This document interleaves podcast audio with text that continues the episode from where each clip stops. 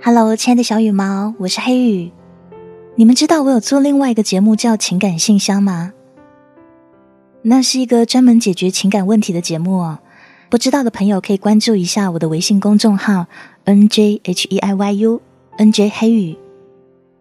在那个节目里呢，常有听友发问哦，例如说，我的女朋友因为我穷而离开了我，为什么现在的女人都那么现实呢？其实，一个女孩若是嫌你穷，一开始就不会跟你在一起了。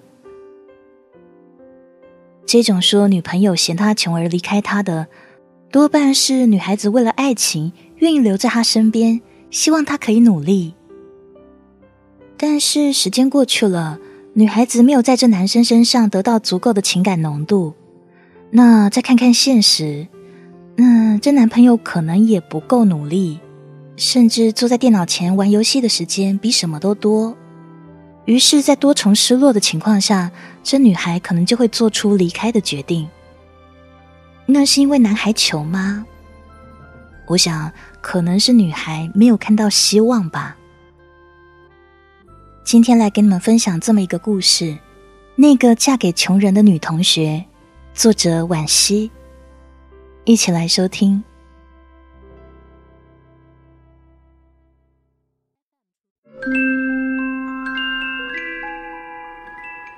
我有个同学名叫杨丽丽，名字普通，长相也普通。但是她做过一件不普通的事儿，她义无反顾嫁了个一穷二白的学长，由穷人家的女儿变成了穷人家的妻子。这样的弱弱联合，在大部分姑娘眼里，无疑就是个噩梦。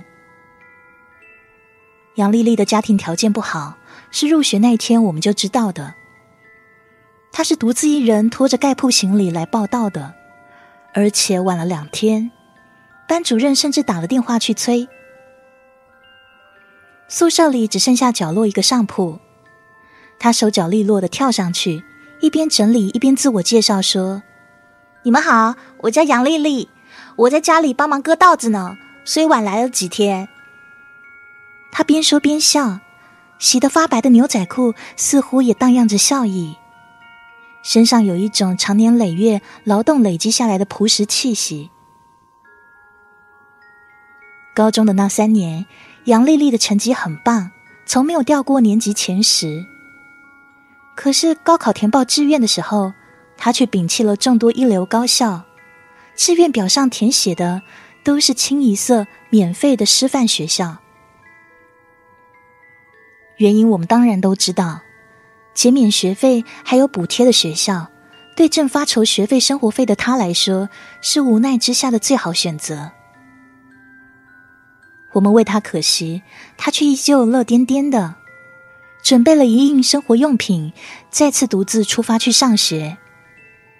这次他买了硬座火车票，颠簸了两天两夜，横跨了大半个中国，终于去到了首都求学。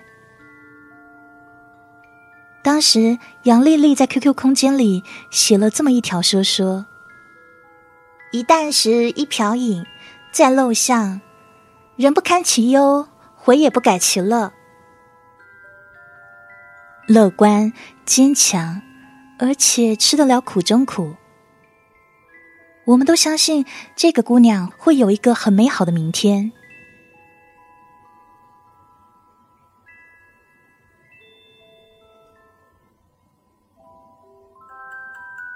大二那年，杨丽丽谈恋爱了，对象是一个同乡的学长李明。两人在聚会上打过照面，又在勤工俭学的时候偶然相逢。一来二去的，彼此就都生出了些情愫。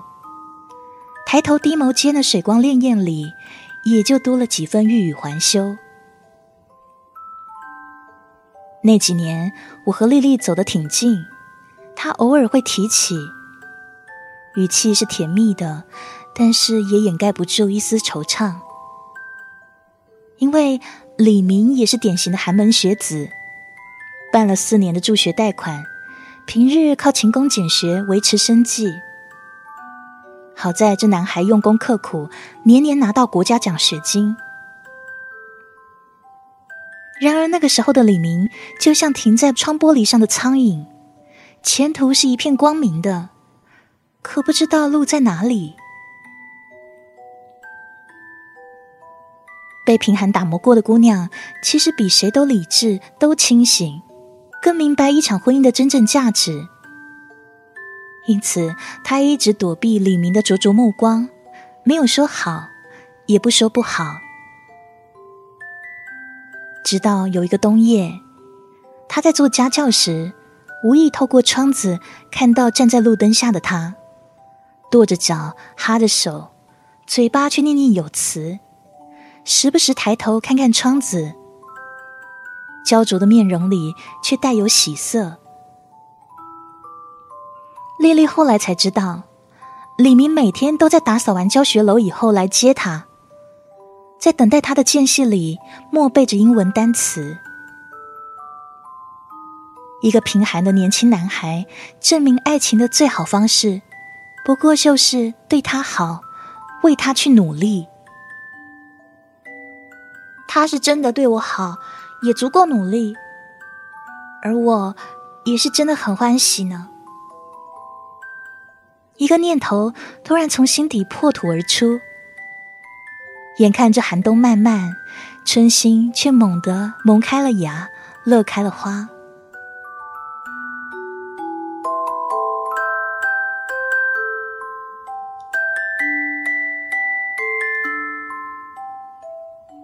同宿舍的姐妹说：“你不要跟穷人谈恋爱啊！最好的年纪应该要穿最美的衣裳，吃最好的美食，喝最纯的美酒。你要是跟了穷人啊，这些都会变成奢求。”是啊，女孩子的青春耗不起哎，等她奋发向上去出人头地哦。别闹了啦，那多累啊！再说，你可以保证她一定可以成功吗？杨丽丽用一个淡定的微笑来回应苦口婆心的室友们。回过头来看电脑，李明正好从 QQ 上发过来一段消息：“我决定了，我签了安哥拉的工作，一年将近有三十万的年薪。我三两年就可以完成资本的积累。我会让你过上好日子。别人有的，我会透过我的双手挣给你。”可能会有点慢，但是我不会放弃的。那几年，他们的确过得不太好。两人吃过的大餐是校门口的鸡米饭，逛街只敢去地摊货横行的动物园。最折磨人的是寒假遇上春运，凭着两张站票穿越大半个中国，回到家时骨头往往散了架。苦吗？真的有点，肉体凡胎的身躯，对于吃喝享乐，当然会有自然而然的向往。但是在心理和生理的较量中，占了上风的，往往都是前者。因为杨丽丽记得，李明把所有的鸡块都夹进她的碗里。他知道，这个人用了一年的奖学金，为自己买了件大衣。他发现李明悄悄的订了他的机票，而给自己买了站票。世事的确很艰辛，但是有这样一个人，把你所有的心思和心愿都记挂在心里，为了给你更好的生活，一直向前奔跑着。那么，即便活在尘埃里，内心应该也可以开出一朵花来。这也是至高无上的宠爱吧。哪怕到了最后，两个人依旧喝着白粥，咽着咸菜，也是相互依偎着的姿态。杨丽丽说：“我总是相信，爱情可以成为我们的前进动力。爱情从来都不会因为贫穷而变得卑微，卑微的是被贫穷轻而易举改变了三观，甚至抛弃爱情和梦想的那些人。”李明毕业就飞去了遥远的非洲大陆，在赤道上修桥铺路，用汗水生动诠释了“血汗钱”三个字的真正含义。杨丽丽原本也舍不得心上人去吃苦，可是李明义无反顾。去非洲是很苦，胜在收入可观。作为一个男人，他觉得自己有义务在女朋友毕业前存够钱，给她一定程度上的安稳和富足。于是，大学的最后一年，杨丽丽的日子前所未有的变得宽裕起来。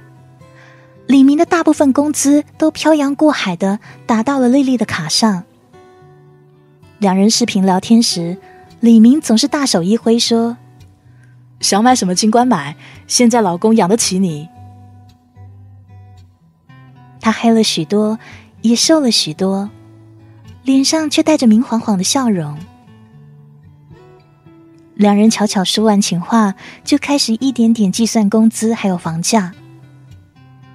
作为定向培养的师范生，杨丽丽必须回到家乡的学校任教。李明就决定合同期满以后回乡买套房子。再用三年积累下来的经验，开一家小小的建筑公司。这样一来，父辈的艰难困苦基本已经远去。对于吃惯了苦的两人来说，这已经足够幸福。真正值得爱的那个男人，也许会让你苦一阵子，但是不会苦一辈子。而真正值得爱的那个姑娘，也断不会计较你一时的落魄。他身上散发着的温柔和坚韧，必定可以成为你最坚实的后盾和力量。今年秋天，李明终于回来了。此时的丽丽已经在家乡做了两年中学语文老师。接近那天，他发了一条朋友圈，是三年前的照片，他与李明毕业的那一天，那是两人在校门口的合影。丽丽还写了一句话：“那年我们很穷，但很快乐。现在我们不穷了，依旧很快乐。世间有一种极致的成就和幸福，是寒冬里的两个人手牵着手，一步步走到了春天。当百花齐放，风光旖旎，陪在我身边的还是你。”主导爱情的从不是贫富，而是两个人共同变好的决心。这个世界的确很现实，但总有一个角落容得下认真相爱的一对男女，以及相濡以沫的两颗心。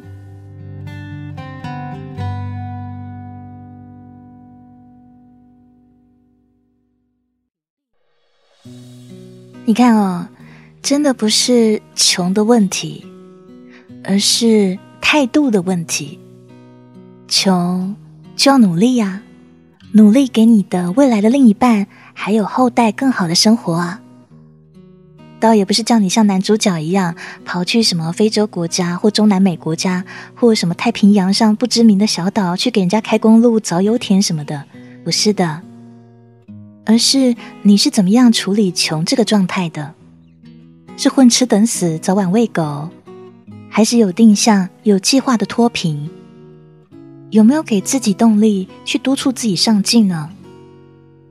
如果是有的，那么舍下你的女人就是没眼光、没耐心、没福分；如果是没有，那么对方放弃这段关系也无可厚非。希望我们都可以更努力，为自己的人生。为我们的另一半，为我们的后代所负责。感谢收听，下回见。